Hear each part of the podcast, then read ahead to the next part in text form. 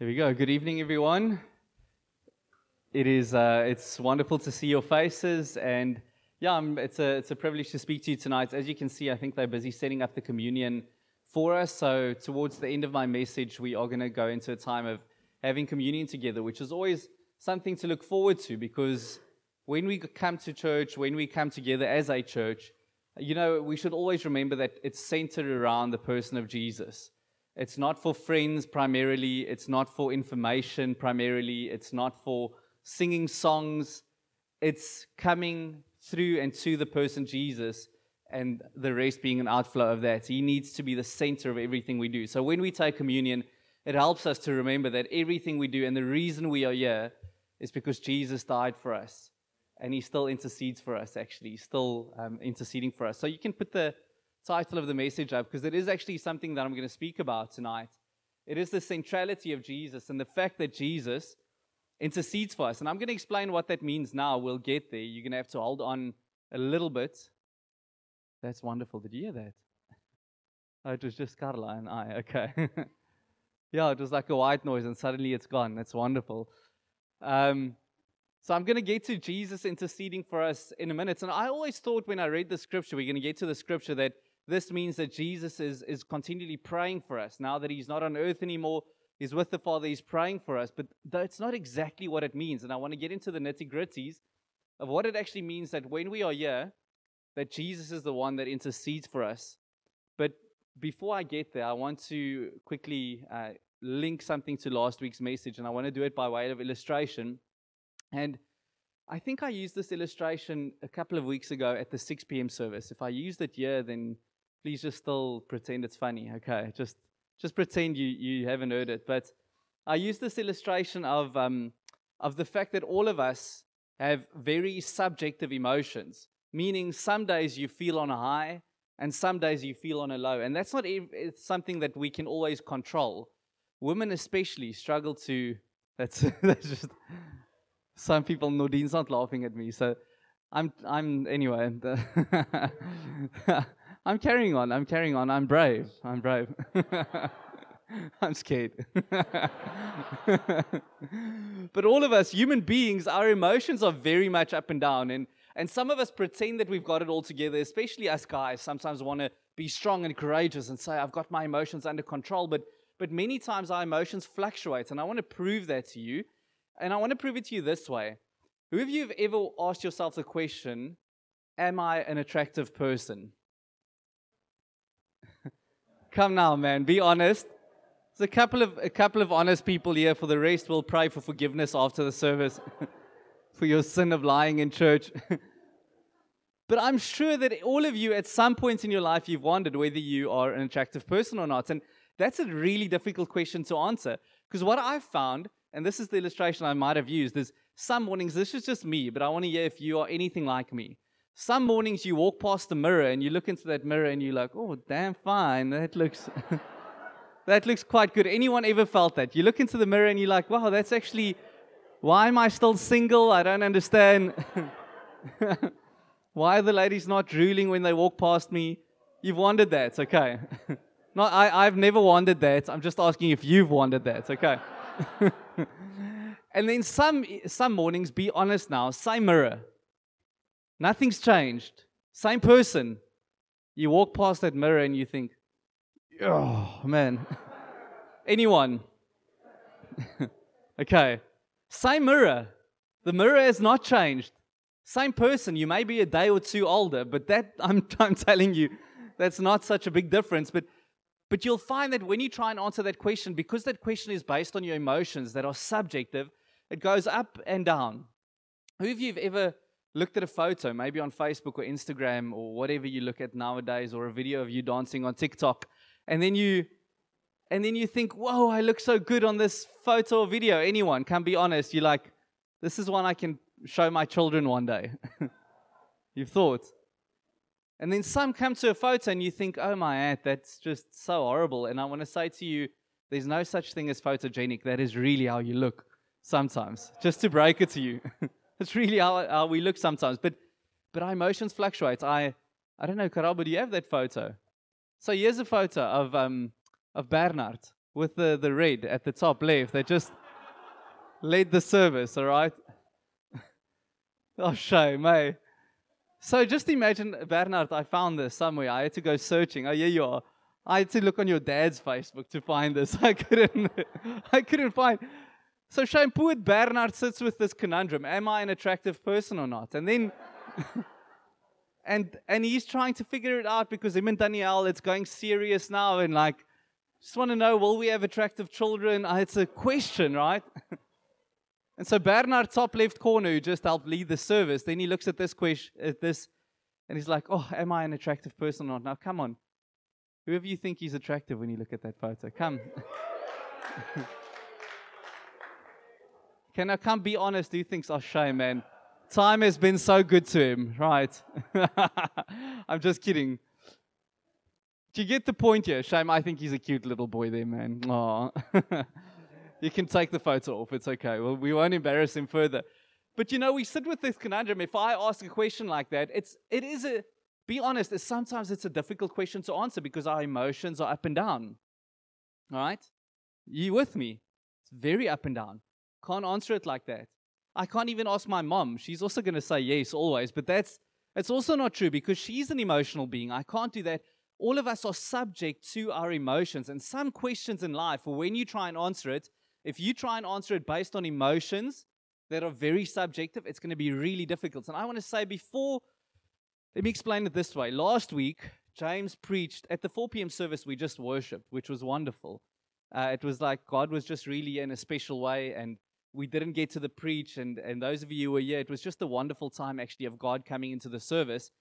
And at 6 p.m., James preached about the love of God that I want to encourage you even to go listen to. It's online. Really good message. But I want to say if we come to this question of the love of God, and, and I had to ask you, and you had to ask yourself, does God love me? I'm sure that if you were brutally honest with yourself, there are some days that you wake up and you feel the love of God on you.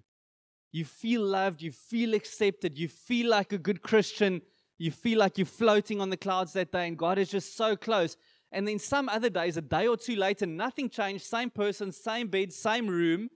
You stand up and you think, oh, I just don't know if God loves me feel far from Him. Anyone ever experienced that? It's the fluctuation of our emotions. So, how do we actually answer the question of God's love? What do we do to solidify it in our hearts and to actually teach ourselves what to answer when our emotions go like this? What do we do to regulate our emotions when it comes to God? And, and I want to say one of the primary, one of the ways that I want to teach on tonight or this afternoon is I believe that if you've got a firm understanding of what it means that Jesus intercedes for us, that will be like an, an anchor that when your emotions go like this, you can hold on to the fact that Jesus intercedes for you. I'm going to explain it to you now. It, it sounds complicated, but I want to look at what it means that Jesus intercedes for us. When you understand it, that will be, Hebrews 6 speaks of an anchor for the soul. This will be like an anchor for your soul. You'll wake up one morning and you'll just feel far from God. And I want to come to the place tonight that when you wake up in that place, that you can speak to yourself and say, Jesus intercedes for me. Therefore, I can know that God loves me. Therefore, I can know that I'm accepted. Therefore, I can know that He hears my, hears my prayers. Nothing based on your emotions. Because I think we're a generation of people who are so, so tied to our emotions that if we sing a nice song that hypes up our emotions, then suddenly we feel closer to God. If the worship's a bit that, then suddenly we feel far from God. And that actually means there's an over dependence on our emotions. And we need to learn to unhitch from our emotions and say, what is the truth? And I want to say the truth when you come to those questions of faith is that Jesus intercedes for us. So, what does it actually mean that he um, intercedes for us? Well, the word, um, oh, I just actually, I want to take us to a scripture in a moment, but the word intercede means the word inter, it's broken up into two, the Latin of the word intercede. And I'm going to look at what the Greek word actually where it's used in other parts of the scripture to help us make sense of what it actually means that it, Jesus intercedes for us. But it literally means the word inter means between, right? This interdenominational, inter schools, it's between two schools, right? It's between. And then the word sederi means to go. So it's literally to go between. So, when the scripture, I'm going to read a scripture to you now that speaks about the fact that Jesus intercedes for us. It's, it literally means Jesus goes between. Okay, who does he go between? He goes between us and the Father. He goes between. Jesus is the one who goes between. So let me read you a scripture. And I'm going to link it to what I said about the love of God and how it makes a difference, this objective truth that Jesus goes between us and the Father. Romans 8, verse 34, but then we're going to jump quickly. I'm going to read it in a different order because I want you to, to understand. First, verse 38, if you can go there for me. We'll read about Jesus interceding for us now. 38 speaks about the love of God. So let's just go there for a moment. Again, subjective. It's, it's an emotional thing that I understand the love of God because love many times is an emotion also that, it, that you experience. It's not primarily that, but it also is. Listen to what Paul says. For I am convinced. Just say that with me. Convinced. That sucked, actually. It's my fault, not yours, okay? Let's try that. One, two, three. Convinced. Speaks about convinced. The convinced is, is emotive for me. It means I know it in my heart. I really know it. And, and the question we're going to get to is how does he know? But anyway, says, I'm convinced that neither death nor life, neither angels nor demons, neither the present nor the future, nor any powers, neither height nor depth, nor, the any, nor anything else in all creation will be able to separate us from the love of God that is in Christ Jesus. I don't know about you, but I want that type of knowing in my heart that nothing can separate me from the love of God. But I'm not like that. Just I've got a way to go to be like Paul. Sometimes I feel like angels and demons, like they pull me away from the love of God. Sometimes I feel like there's a chasm between me and God. And, and if you're honest, I think many of us do. But Paul had this conviction in his heart. So let's see at, um, why, where this conviction came from. Because his conviction about the love of God came from the fact that Jesus intercedes for us. I'm going to look at that scripture now. So let's read verse 34. So we're just going four verses earlier. Before he speaks about the love of God, what does he speak about? Says, and listen to this, he, he's stating a few objective truths. This has nothing to do with his feelings. The other one is more feeling based. This has nothing to do with feelings. says, Who then is the who condemns? No one. Listen to this. This is objective. This is not based on your feelings. Christ Jesus, who died. Jesus died on a cross. That's objective that has nothing to do with your feelings. It's not like one day I feel like Jesus died on the cross, the other day I don't, and then he climbs on, off of the cross and climbs back on. It's, it doesn't work that way. Jesus died on the cross. It's objective.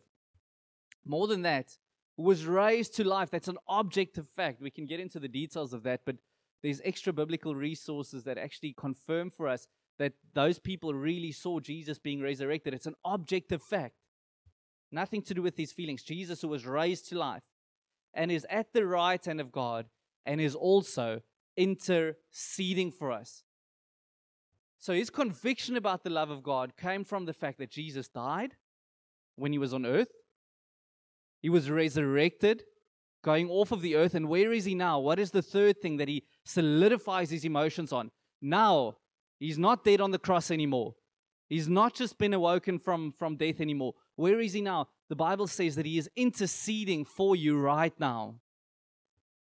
And he, he, he put that as his foundation. Jesus is the in between between me and the Father right now. Now, let me explain this to you because I think it can get very um, foggy and technical. But I want to explain it to you out of my own life and, and Carla's life. And she gets nervous when I say these things, but it won't be that bad because I have told this story before. When just to understand what what this actually means. So Carla and I, uh, we got together. I can't remember what year exactly, and we dated for uh, ten months, I think. And at that stage, you know, I'm charismatic. So by four months of dating, you should be married already eh, in charismatic churches. like, can't wait that long. We're, we're yeah, we're in Josh Gen, man. Uh, this is just a joke. okay. it's just a joke. But 10 months, and I thought, I thought, shucks, we should we should get engaged now. This is ten months is quite a long time. We should we should do this. And I was quite nervous. I remember still sitting with Roelof one day. We had pizza. Roelof is here somewhere. And I said, yes, man, I'm nervous, right? Can we go sleep in a cave one evening? I just want to settle my nerves. And we actually did. We went up into the mountains, slept in a cave. I was, yeah, I was nervous, but I'm like, come on, I'm a good charismatic. I'm not a bad charismatic. I need to do this, right? just kidding. And I went to her parents, and, and here's the mistake that I made. I did not pre- prepare her parents for this. So I just said to them, hey, I'm, I'm, I'm going to be in Wellington for like half an hour. Can I quickly pop in at your place and just come say hi? I didn't prep them. I thought I just want to spring it as a surprise because I'm scared her mom tells her, and I want it to be a surprise for her if I ask her to, to get married. And I go and I speak to them. In my mind, I'm speaking to her dad, right? And I ask, Is it okay if I marry your daughter? And I see the shock, right? They're not charismatic. so I see the shock on his face, and he's like, Yeah. you know, if a guy speaks with that I voice, you know, says, Yeah. Um, says, Yeah, if my daughter trusts you, then, then I trust you. Yeah, yeah. Um, and her mom, her mom taps and she says, Listen, you're not coming to speak to the dad, you're coming to speak to the parents. This is this is a two-way street. And uh, and she says, Ah, oh, just Leonard, we don't know you that well yet, and whatever. And it's a bit of an awkward conversation, so I've sort of got a yes here. Now, what do I do? Day or two later, dad comes through to Stellenbosch and he says to me, uh, can we grab a coffee? And I say, yeah, sure, let's let's grab a coffee. And he sits down and he says, listen, my wife and I spoke, and maybe I was I was a bit quick in my answer. We actually think it'll be good if Carla just moves from Swellendam, three hours away where she lived, just live in the same town for two, three months, and and then you can get engaged. So I'm not saying no forever, but for now, I'm saying no. no. So I've got it on my CV that I received a no when I went to ask parents. Okay. I received a no. We, I mean, we're standing here. We've got our third child on the way. Everything worked out. It's beautiful. but it was difficult. I, I received a no. Now, later on, I received a yes, obviously. We're sitting here, still love our parents. Everything worked out. But, but I want to explain something to you.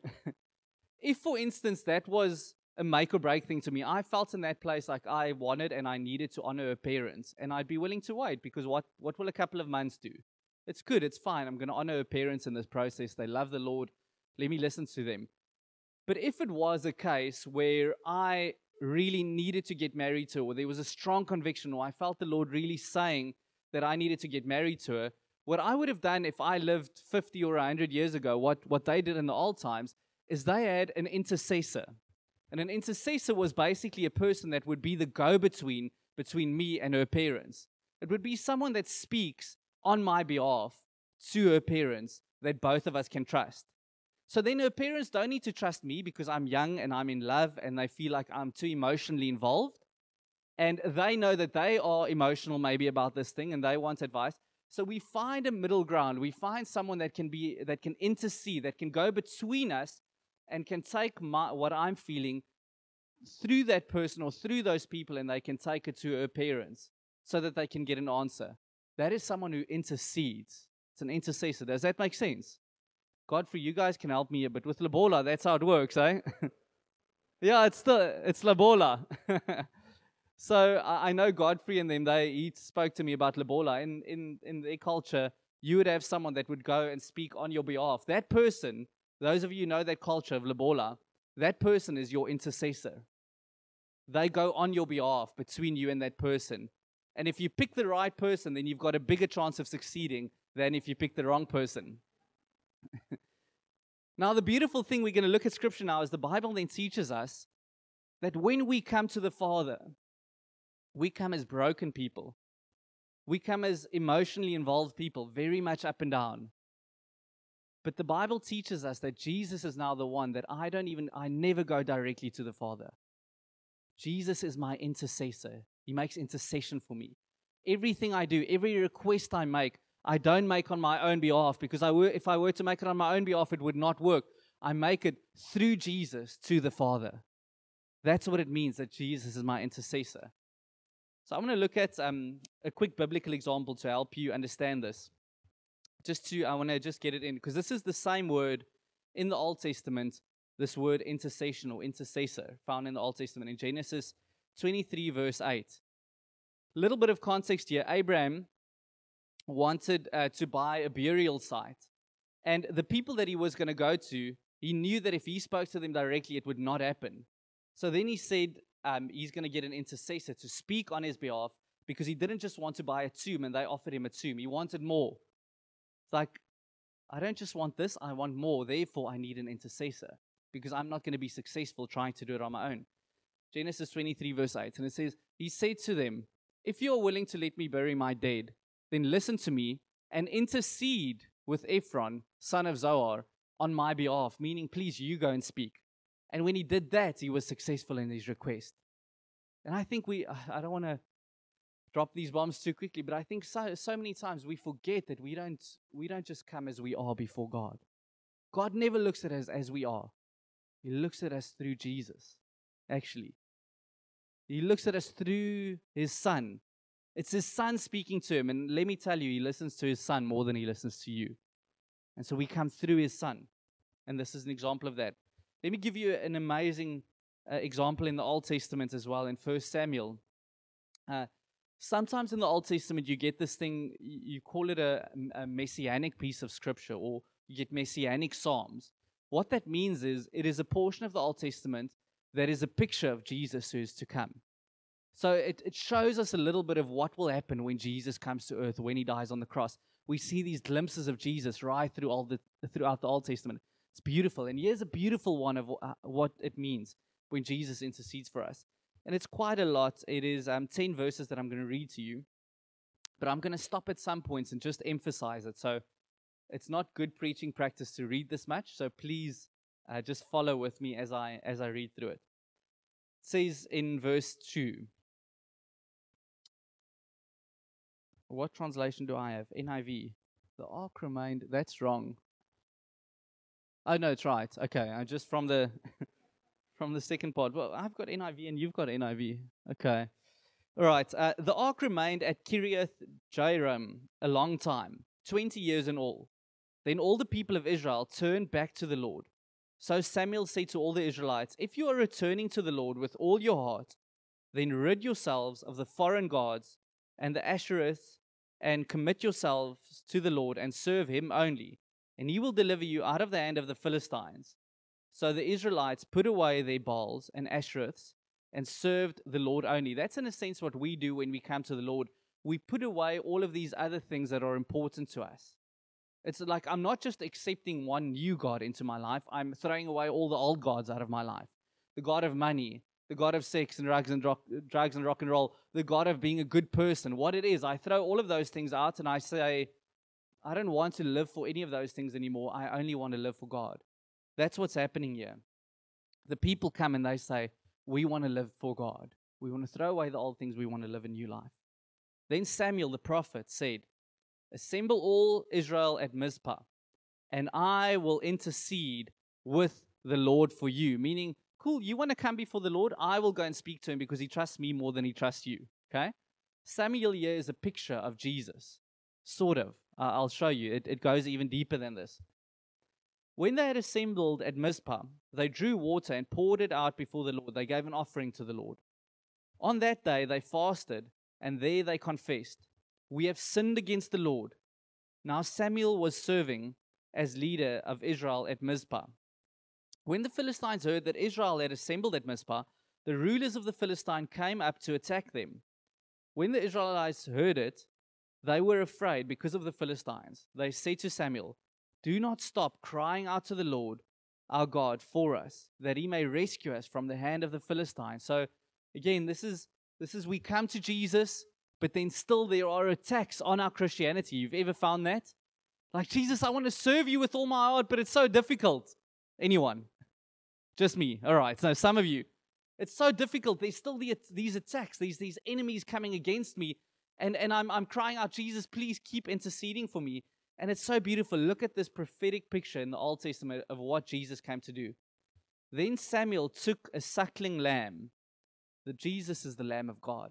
It's a picture of Jesus. And sacrificed it as a whole burnt offering to the Lord.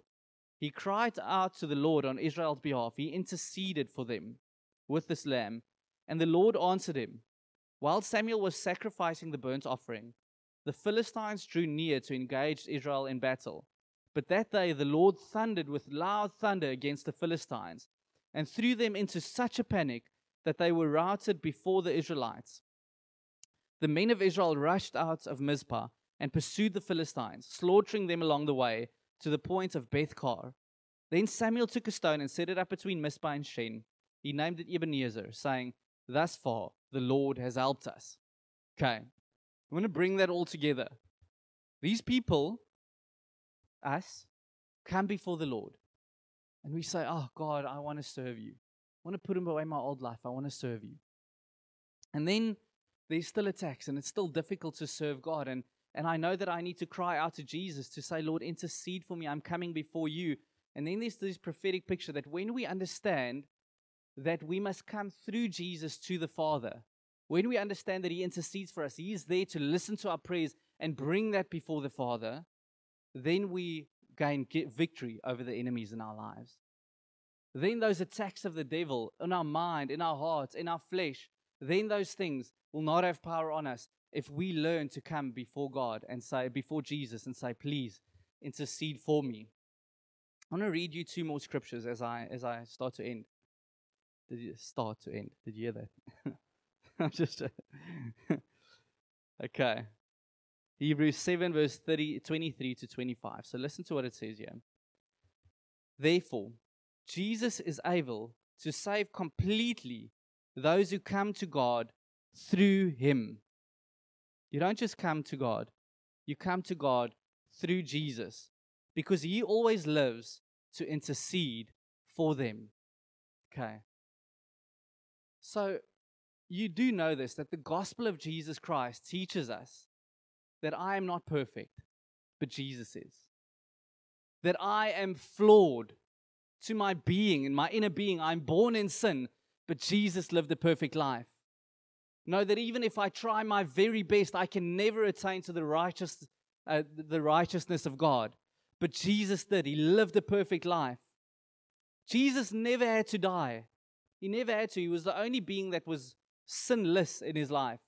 And I am full of sin. But then Jesus said, Although I do not have to die, although I am without sin, although I have nothing to do to, to try and reach God's righteous judgment, I, I've made it. I've lived the perfect life. Jesus said, I'm willing to take all of your sin, all of your shortcomings. I'm willing to take it on my shoulders. And Jesus went to the cross, and the Bible actually teaches us that as he was on the cross, the Father actually looked away couldn't bear Jesus in that moment because he, he had the sin of the world on his shoulders. It was not a pretty sight. Think of your sin in the past, just yours. Think of your sin that you committed this week. Think of the sin that laid for your life, even if you try your very best. Now multiply that by the people in this room. Multiply that by the people in Stellenbosch. Multiply that by the people in the Western Cape. Multiply that by the people in South Africa. Multiply that by the people in the world.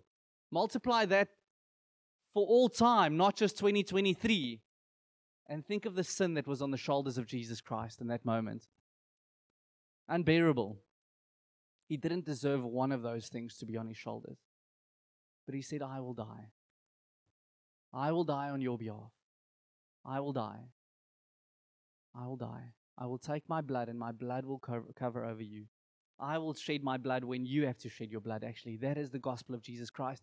And now he says, If you cry out to me, I will give you this righteousness that I have. I will make you new and I will make you acceptable to the Father. And now the fact that Jesus intercedes for us means that I don't come on my own because I'm, I'm a sinful human being, I know. But I, I remind every time I come to, the Jesus, to, to God, the Father, every time I pray a prayer, I do it reminding him of Jesus, who is my intercessor. I don't just say, like I do, like, Father, forgive me for my sin. But if I say that without having a revelation of why He's forgiven my sin, then I miss the point. Why is He forgiven my sin? Because I come through Jesus, because Jesus' blood covers me now. It's like, um, oh, it's like, I don't even know if this is a good example. I just remember this example now from years ago.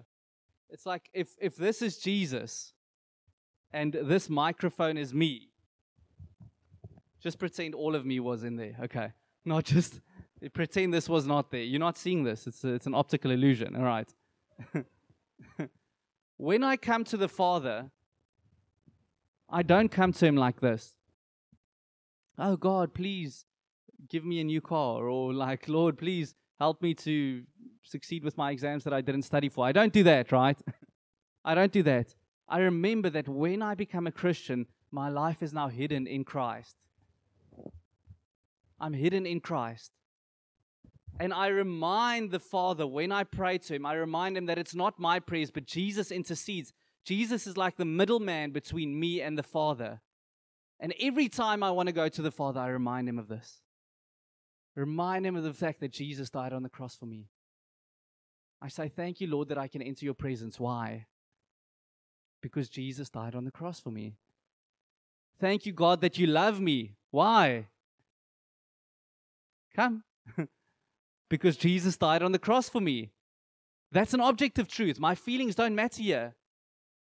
Thank you, Father, that I am accepted and that I can come freely to you. Why? Because Jesus intercedes for me. He died on the cross for me. Thank you, Lord, that I can confidently approach your throne. Why? Because it's a, it's simple answer. I'm not trying to catch you out. Iluna is the only one answering. All right. because Jesus died on the cross for me. He is my intercessor. If I don't come through him, I don't come at all. Right? So when we pray and we pray in Jesus' name, there's a reason for it. It's not a magic word you say at the end of your prayer and then it works, right? Give me a new car, it doesn't work. Give me a new car in Jesus' name, now it works. That's not the point. It's about understanding what you mean when you pray that.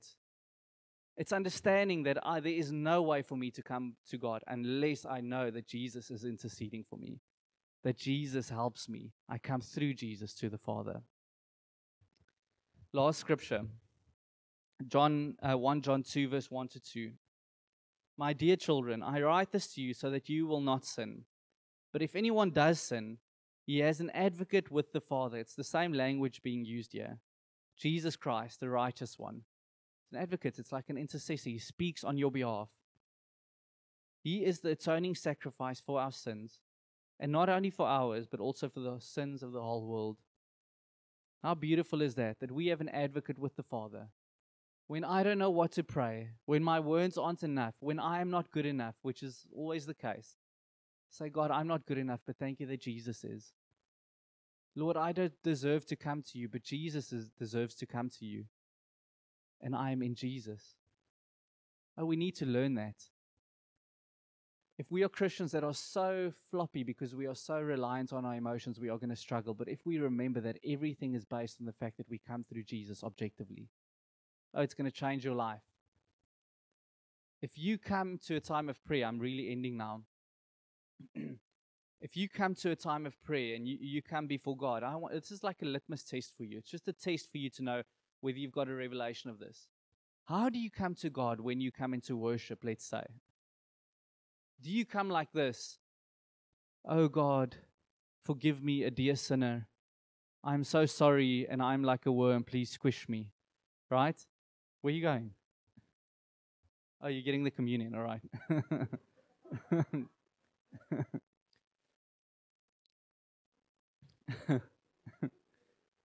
sorry. Sorry. Hey? Yes, yes, yes. no, how, how do you, just sorry, I'm getting back to the serious point here. But how do you come before God? Take yourself when you came into worship this, this afternoon. Were you so aware of your shortcomings that you could not enter the presence of God? Because if you were, Jesus is your intercessor. Come through Jesus then. Don't come, in, come through yourself. Come and say, God, even though I don't feel like it today, Jesus died on the cross for me. Therefore, I can come. And I don't have to come like this. I can come like this because He washed me white as snow. I can come like this. When you wake up in the morning and you feel bad because you didn't sleep well and you've had a difficult time and you struggle to connect with God, what do you do? You do you just come like, oh, I, I just don't, I feel bad, so now I'm far from you. That's emotionalism. It's wrong your emotions are leading you away from God. I need to solidify this. Feel like I'm having a bad day, so now I'm having a bad day with God. If you fall into that place, you need to learn to pick yourself up out of that place. Come into a time of prayer and say, God, even though I don't feel good, Thank you that Jesus, you are intercede for me. You are the middleman, and through you I can come.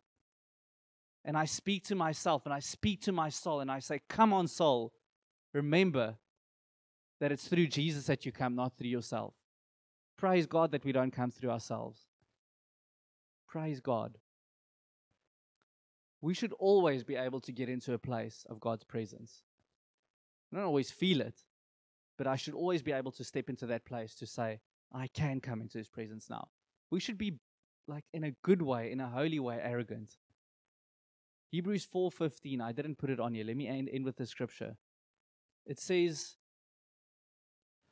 uh, maybe maybe let's stand as I as I just speak about the scripture because I want you to just maybe one or two of the worship team just on keys or Christian just on keys can come forward.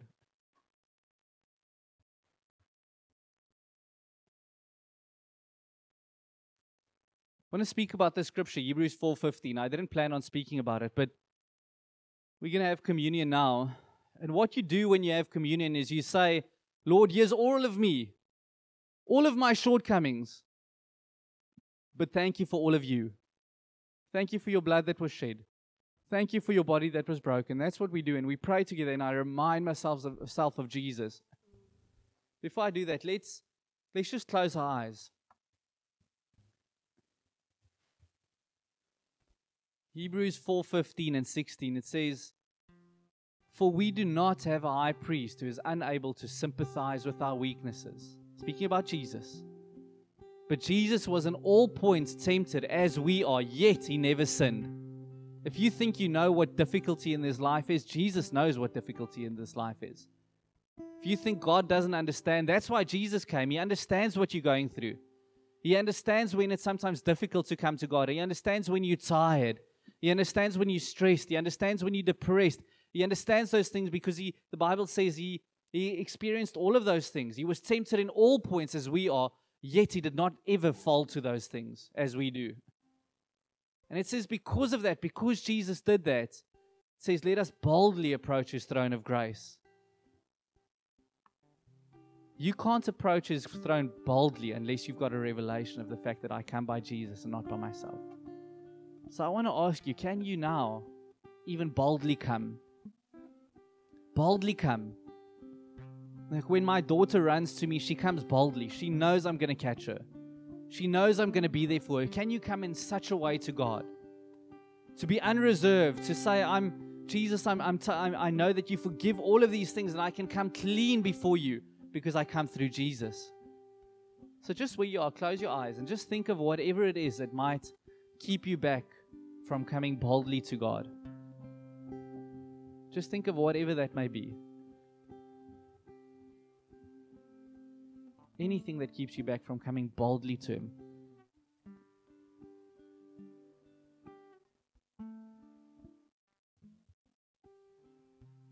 And now just pray this prayer. You can even pray it out loud with me. Father God, thank you for Jesus who is the in between between me and you. I come to you in Jesus' name, covered by Jesus' blood, receiving his righteousness, and coming boldly before you. Not because I deserve it, but because Jesus deserves it and I come through him. Oh, Lord. Thank you, God. The beautiful thing is that verse goes on and it says, when we come to God boldly, it says we can receive help and find grace for our time of need. Like we can actually come now and ask Him for help for our times of need. So, can I ask you just where you are? Um, if you're ready, let's just, we're going to maybe sing a song of worship and still keep our eyes on God. But the moment you're ready, you do business with God now. Think of anything that hinders you from coming to Him. And when you take that, that cup and when you take the bread, remind yourself of what He did on the cross, okay? And then come boldly. So when you're ready, come grab one of those. You can pray with the person next to you if you want. We're going to take five or ten minutes and do that.